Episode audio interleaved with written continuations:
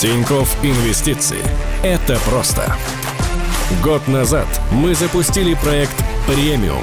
Это целая команда из аналитиков и редакторов. Они каждый день следят за рынками, объясняют тренды и рассказывают об этом в своей ленте. Слушайте подкаст «Жадный инвестор» каждую среду в приложении и на других площадках. Об инвестициях понятным языком. Всем привет! Это Тиньков Инвестиции и наш подкаст «Жадный инвестор». Меня зовут Даша, и я его ведущая. И здесь мы с аналитиками обсуждаем важные события на рынках, которые влияют на наши с вами инвестиции. В этом выпуске мы поговорим про май. Месяц, э, про который ходит рыночная пословица «продавай в мае и уходи с рынка». Действительно ли сейчас надо продавать или, наоборот, надо покупать? Что именно? Стоит ли покупать акции на просадке? На какой срок выбрать облигации? И есть ли смысл от дивидендов? Об этом сегодняшний выпуск. Но сначала мы быстренько обсудим главные новости с голосовым помощником Олегом. И напоминаю, что все, что мы здесь обсуждаем, не является индивидуальной инвестиционной рекомендацией, советом, идеей или предложением купить или продать конкретные ценные бумаги или инструменты. Поехали! Новости с Олегом. Компания Модерна первая в мире испытала вакцину от коронавируса на здоровых людях и сообщила об успешных результатах. Восемь добровольцев сделали по две прививки с интервалом в месяц. В итоге они смогли производить антитела, которые останавливали размножение вируса. Такие же антитела вырабатывают выздоровевшие пациенты после коронавируса. Впереди еще два этапа испытаний. В этом месяце примут участие в нем 600 человек, а в начале июля уже 1000. Если все пройдет успешно, то вакцина массово поступит на рынок в конце этого года или начале уже следующего, говорит главный медицинский сотрудник компании. Кроме Модерна, есть еще как минимум 7 потенциальных вакцин из 100 возможных, которые можно использовать на людях, по данным Всемирной организации здравоохранения. Но, как видно по реакции рынка на новость от Модерна, любая позитивная новость о разработке вакцины способна поддержать любые мировые рынки. Это, конечно, хорошая новость. Но пока вакцину сделают, нас всех накроет второй волной. Но все равно вакцина нужна, потому что даже в Китае, стране, которая первой переболела, кажется, начинается вторая вспышка заболеваний. Об этом сказал главный пульмонолог в Китае. Чтобы сразу остановить распространение, в Китае изолировали более 100 миллионов людей, проживающих в основном на юго-востоке страны. В частности, в провинции Ухань, откуда вирус и пошел. Нам всем срочно нужно установить антивирус. А еще установить антитрамп, потому что он снова задумал изолировать Китай от себя и мира. Не секрет, что Трамп считает виноватым в вирусе китайцев. По его мнению, они скрывали информацию о первых случаях, но а Всемирная организация здравоохранения потыкала в этом. Получили от Трампа в результате оба. Он назвал Всемирную организацию здравоохранения марионеткой Китая и пригрозил приостановить финансирование организации, если в течение следующего месяца не увидит сильных изменений в борьбе с коронавирусом. Ну а Китай он снова снова наказывает экономическими санкциями. Он продлевает на год санкции против китайской компании Huawei и запрещает американским компаниям продавать ей чипы. Китай уже готовит ответные меры. Никогда такого не было и вот опять. Аналитики прозвали это противостояние держав новой холодной войной. Если торговая война снова в центре внимания, значит мы реально возвращаемся к нормальной жизни. В чем-то это действительно так. Нефть наконец-то стоит больше 35 долларов за баррель. Это впервые с 9 апреля. Случилось это благодаря общим усилиям некоторых стран из ассоциации ОПЕК. Но в Европе снова разрешили шортить. Два месяца это было запрещено, чтобы избежать спекуляции на рынках. Но в России все больше людей начинают инвестировать. На московской бирже зарегистрировано 5 миллионов счетов. Из них 2 миллиона в Тинькофф. Так что продолжаем следить за рынками. Свой человек в инвестициях. Ребят, я по вам очень соскучилась. Кирилл и Женя — это наши аналитики, и у меня накопилось к ним очень много вопросов. Ребят, вот для меня май показался спокойным и даже приятным месяцем. Во-первых, трава зеленеет, портфель тоже зеленеет. А вам как? Случилось очень много всего, но в целом, наверное, все очень э, активно торгуют там последнюю неделю или две, потому что на рынке американском на этой неделе и на прошлой э, заметен такой очень большой э, рост акций, в принципе, который привлекает многих инвесторов. Все потому, что рынки сейчас э, очень э, сильно стали реагировать на новости по разработку вакцин от э, коронавируса. Почему так сильно это все реагируют? Э, потому что, например, те же упавшие акции авиалинии, о которых много дискутирует, например, о том, что Уоррен Баффет э, продал свои вложения в американские авиа есть и обратная сторона как бы мнения. Есть инвесторы, которые считают, что сейчас как раз очень хорошая там, точка входа в эти акции авиалиний, потому что потенциальное изобретение вакцины от вируса может в корне изменить текущую ситуацию. Потому что если будет э, общедоступная вакцина, то люди могут спокойно, грубо говоря, принять ее и, не боясь вируса, поехать также в отпуск, в путешествие, пойти в рестораны и продолжать социализироваться и работать в офисе, и, в общем, э, ничего не бояться. Да, выходила недавно новость, буквально там позавчера, что американские авиалинии сообщили, что впервые за несколько недель количество бронебилетов превысило количество отмен. Да, и сначала у нас э, лидером в лечении и противостоянии вируса была компания Джиллиад. А на этой неделе появились позитивные новости от другого игрока, это Модерн, это более маленькая компания, пока что а, она не такая стабильная, относительно убыточная. И буквально на этой неделе она размещала еще дополнительные акции, чтобы фондировать дальше свои исследования. Вот. И рынки очень позитивно на эти новости отреагировали потому что прогресс уже у второго игрока на рынке сильно увеличивает шансы, что к концу года что-нибудь мировая фармацевтическая отрасль все-таки придумает. Также хочется добавить, что э, оптимизм на рынках, он был во многом э, спровоцирован и вызван тем, что действительно ситуация с распространением вируса и те меры борьбы, которые были приняты многими странами в марте, они дают свои результаты, свои плоды. По всем э, статистикам, многие европейские страны объективно прошли какие-то пиковые свои значения. Ситуация значительным образом улучшилась. Э, если посмотреть на статистику и динамику последних недель, это улучшение оно продолжается. И это тоже вызывает оптимизм, что те ограничительные меры, которые сейчас действуют, они уже постепенно э, начинают ослабевать. Э, сниматься, и есть э, какие-то понимания, прогнозы, что многие европейские страны смогут вернуться к более-менее нормальной жизни, наверное, в начале лета уже даже.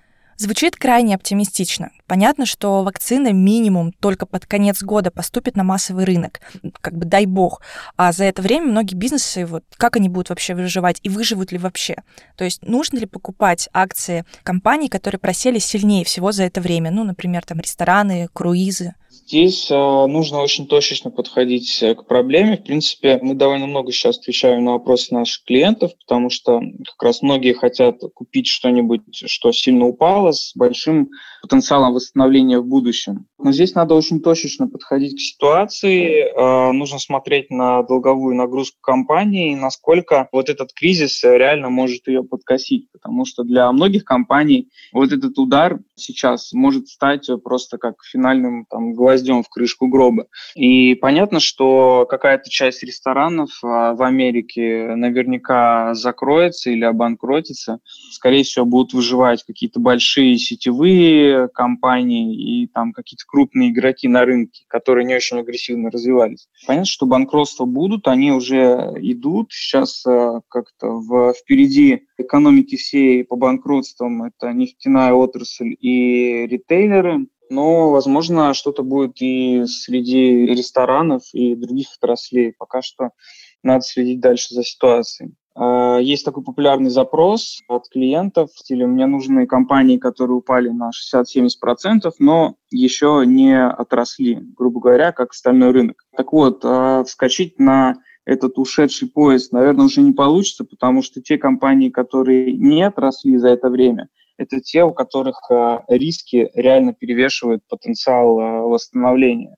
То, что уже отросло, это качественные компании, в которые как раз знающие инвесторы уже все вошли. То, что не восстановилось э, там с февральских уровней, это реальные компании с большим уровнем риска, и поэтому э, их надо очень осторожно там рассматривать для своего портфеля. Ну вот смотри, я всегда обхожу стороной нефтяников, особенно мелких американских слонцевиков.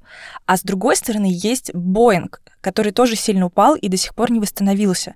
Вот вроде бы мировая крупная компания, которая даже дополнительно финансирует правительство США. Неужели акции Boeing несут в себе тоже большие риски, когда их поддерживают даже власти? Безусловно, да, это очень большая компания, системно значимая и так далее. Но как бы для меня, как для инвестора, повод эта компания не обанкротится и никуда не денется, вообще ничего не значит. Потому что так можно сказать, ну, почти про любую компанию крупную. Да? Другое дело, что цена акций может не вырасти, просто потому что эта компания не восстановит просто уровень прибыли. Поэтому довод, а, она не, не обанкротится и ее поддержит, а на самом деле вообще не должен иметь э, никакого влияния на инвестиционные решения. Перспективы Боинга по восстановлению будут зависеть от того, как будет восстанавливаться вся индустрия. Да, понятно, что там есть потенциал, но этот потенциал может быть размазан на много лет. То есть, если вы сейчас э, купите Boeing, то можно, стоит быть готовым, что это там займет Э, восстановление акций займет несколько лет. Это не будет какой-то моментальный отскок. Не, ну понятно, что спекулировать Боингом это очень странно. Тем более мы тут как бы пропагандируем долгосрочные инвестиции на несколько лет. Так что почему бы и не забить часть портфеля акциями Боинга? Тут скорее можно рассмотреть облигации Боинг, потому что у них есть э, большой выбор э, инструментов в долларах облигаций. И с этой точки зрения важнейшим фактором будет платежеспособность компании, для инвесторов облигации не так важно, как быстро компания сможет восстановиться до тех уровней, которые были до кризиса. А здесь важнее ее платежеспособность и кредитная устойчивость.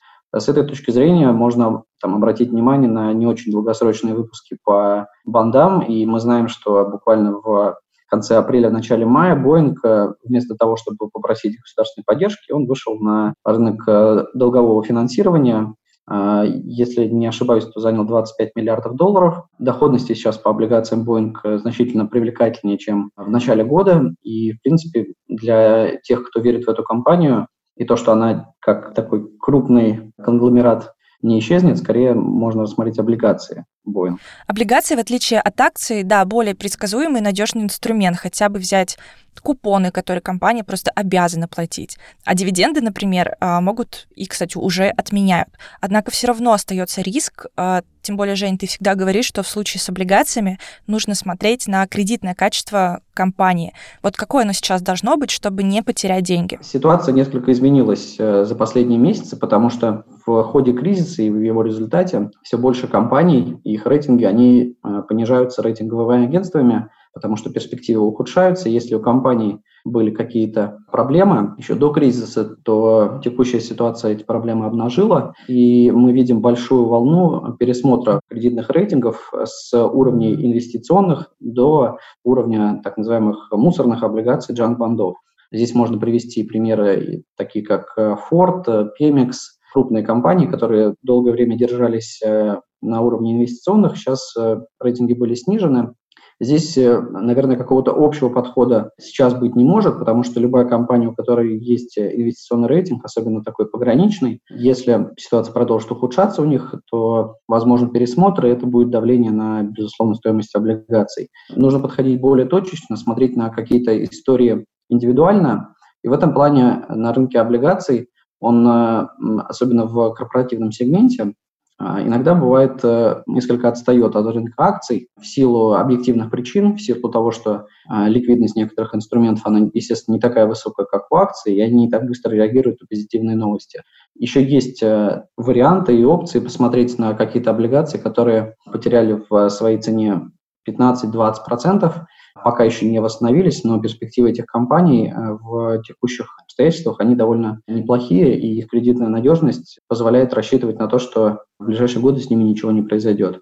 И, безусловно, надо смотреть на невысокий срок погашения, то есть сейчас говорить там об облигациях, которые имеют срок больше 15 лет, совсем сложно. Ситуация может в ближайшие несколько лет сильно измениться. Здесь нужно ориентироваться на перспективу, на которой мы видим и понимаем, что кредитная устойчивость компании, она останется на высоком уровне, и компания сможет обслуживать свои долговые обязательства. Это примерно год или дольше? Наверное, все-таки стоит смотреть на 2, 3, 4 года, чтобы на этом горизонте компания, даже с учетом всех тех проблем, с которыми сейчас сталкиваются все, она могла спокойно обслуживать свои долги, имела доступ к рыночному финансированию, могла выйти на рынок заимствований для того, чтобы рефинансировать собственную задолженность.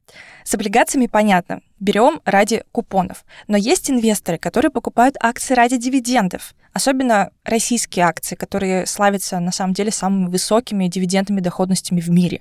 Вот ради этого нужно сейчас покупать акции. Сейчас действительно активизировались очень инвесторы с дивидендным фокусом. От клиентов очень много запросов поступает по поводу там, компаний, дивидендов, особенно ETF на дивиденды на американском рынке. Я бы хотел сказать, что сейчас эта стратегия, наверное, в каком-то смысле потеряла смысл, и есть риск, что вы купите инструмент с расчетом на дивиденды и их не получите, да, то есть это касается в первую очередь вот этих всех дивидендных ETF на американский рынок, где в портфеле фонда там много компаний, которые очень стабильно много лет платили дивиденды, ежегодно повышали, в общем, очень консервативная, такая хорошая инвестиция. Текущий кризис, он э, очень специфичный, уникальный, и этого, грубо говоря, многие компании вообще не предвидели.